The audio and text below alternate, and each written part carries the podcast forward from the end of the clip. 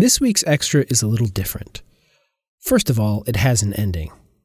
Second, I'd consider it to be a happy ending, but that's open for discussion.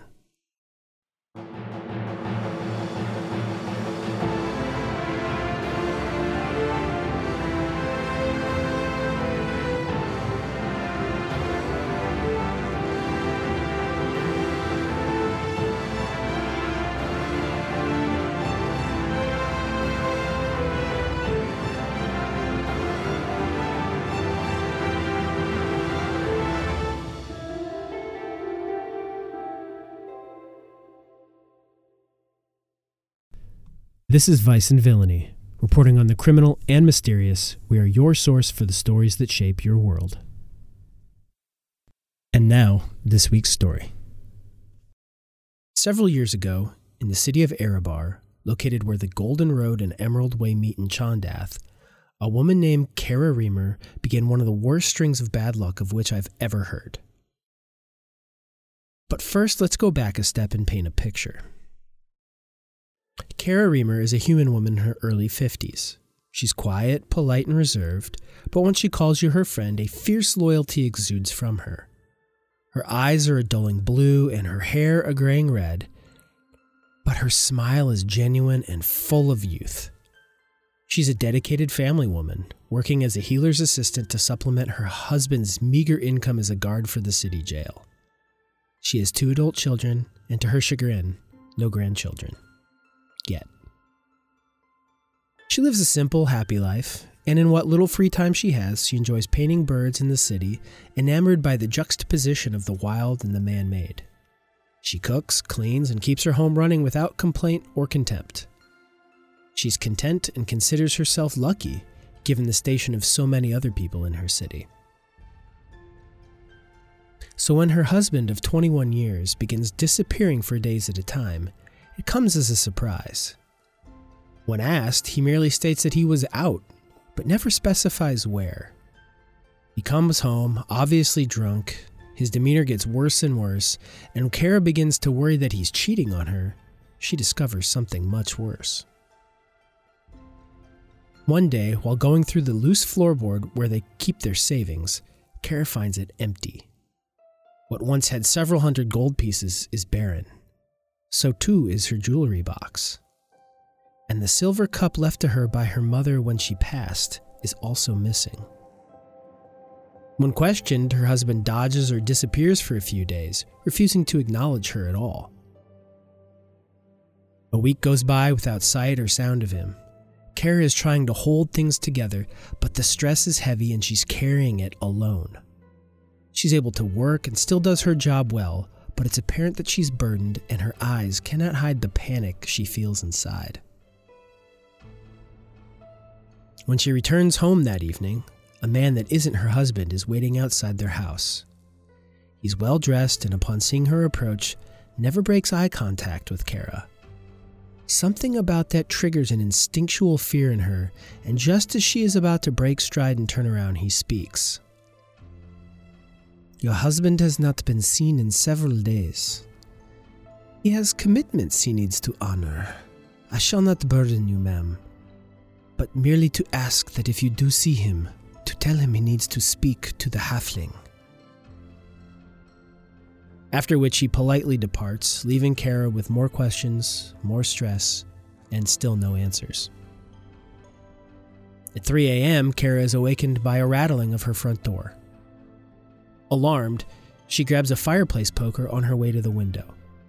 Peeking out around the curtain, she's both relieved and terrified to see her husband, horribly drunk, unable to get his key in the lock. Opening the door, she's met with a wave of smell of alcohol and body odor as he stumbles in, tripping on a rug and falling, hitting his head on a table before passing out on the floor. Knowing she needs answers, Kara pulls up a chair and patiently waits for the morning to come. Going over all the things she wants to say, coming up with plans, changing them, rephrasing things, telling herself how strong she is, finally settling on something, believing in herself. It wasn't the sunlight or the hard floor that woke him. It wasn't the smell of eggs and bacon either. Only when a warm sensation wet his clothes did he begin to stir, rolling from his stomach to his back. Opening his eyes, seeing Kara above him, he sighed deeply before speaking. He came clean and told her everything the drinking, the gambling, the debt, the threats, the shame, the anger, the cycle. Yet he was never remorseful, and a strange arrogance tinged his words, even when admitting to running through their savings, selling Kara's jewelry, and losing her mother's silver cup in a dragon dice game. All of her anger wanted to spill out, to overwhelm and surround him. She wanted her words to break him down piece by piece until only his shriveled black heart remained.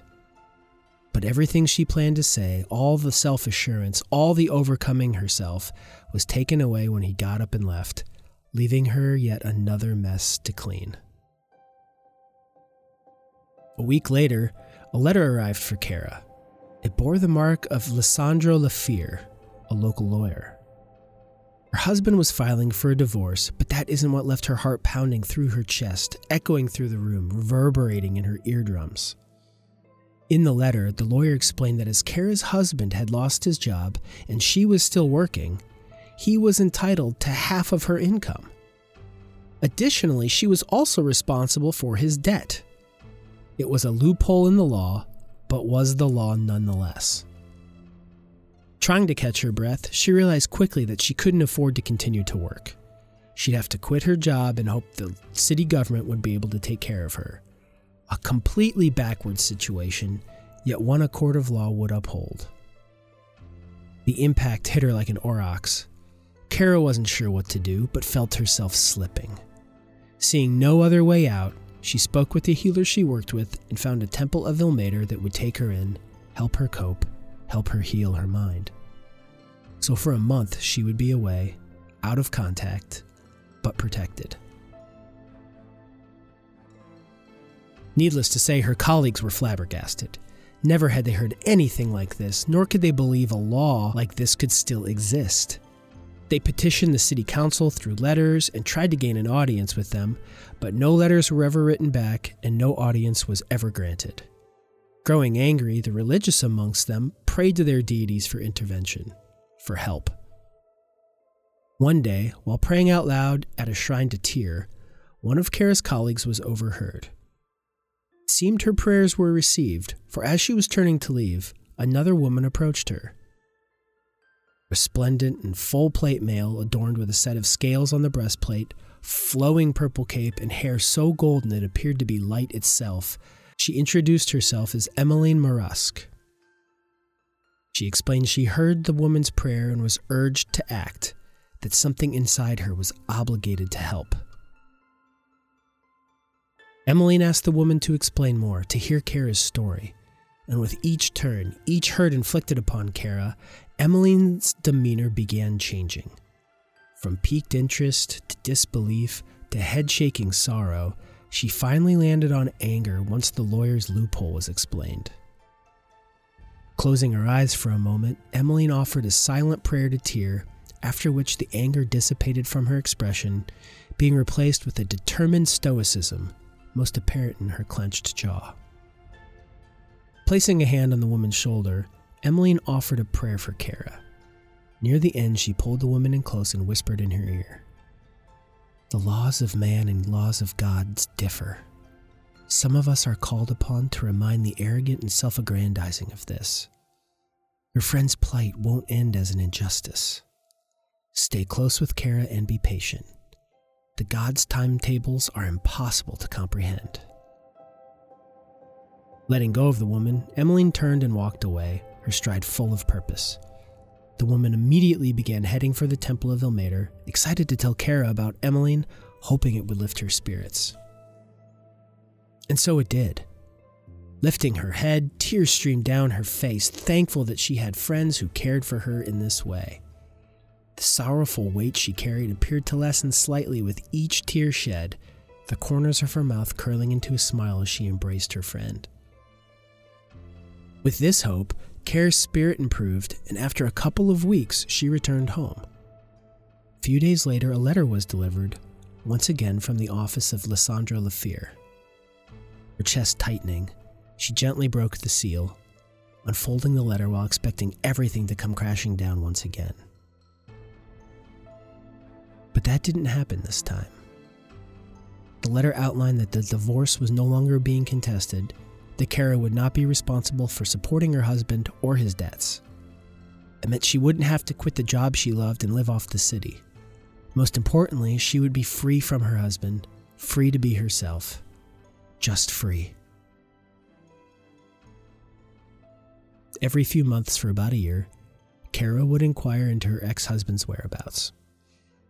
No one could recall the last time they saw him, and none expressed dismay at that. She also spent some time looking for Emmeline to thank her for whatever she did, but she too was nowhere to be found. Some nights, while laying in bed, Kara would let her imagination run wild with possibilities. Emmeline intimidating him, a debt collector calling him in, Tyr himself coming down. Soon, these thoughts became infrequent, eventually disappearing from her mind completely. She had a new life before her, with innumerable possibilities, and she was ready to begin exploring them. Please join our Discord and share what you know. We even have a channel where you can remain anonymous, protecting your identity. Thank you for listening. Be sure to follow us on Twitter at Vice Villainy Pod.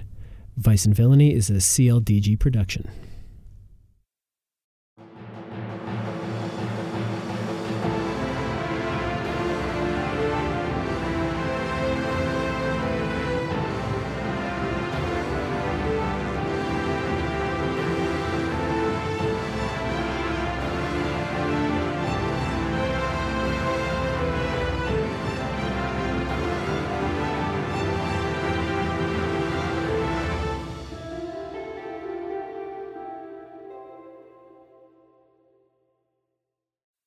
Thanks for listening. This is Corey.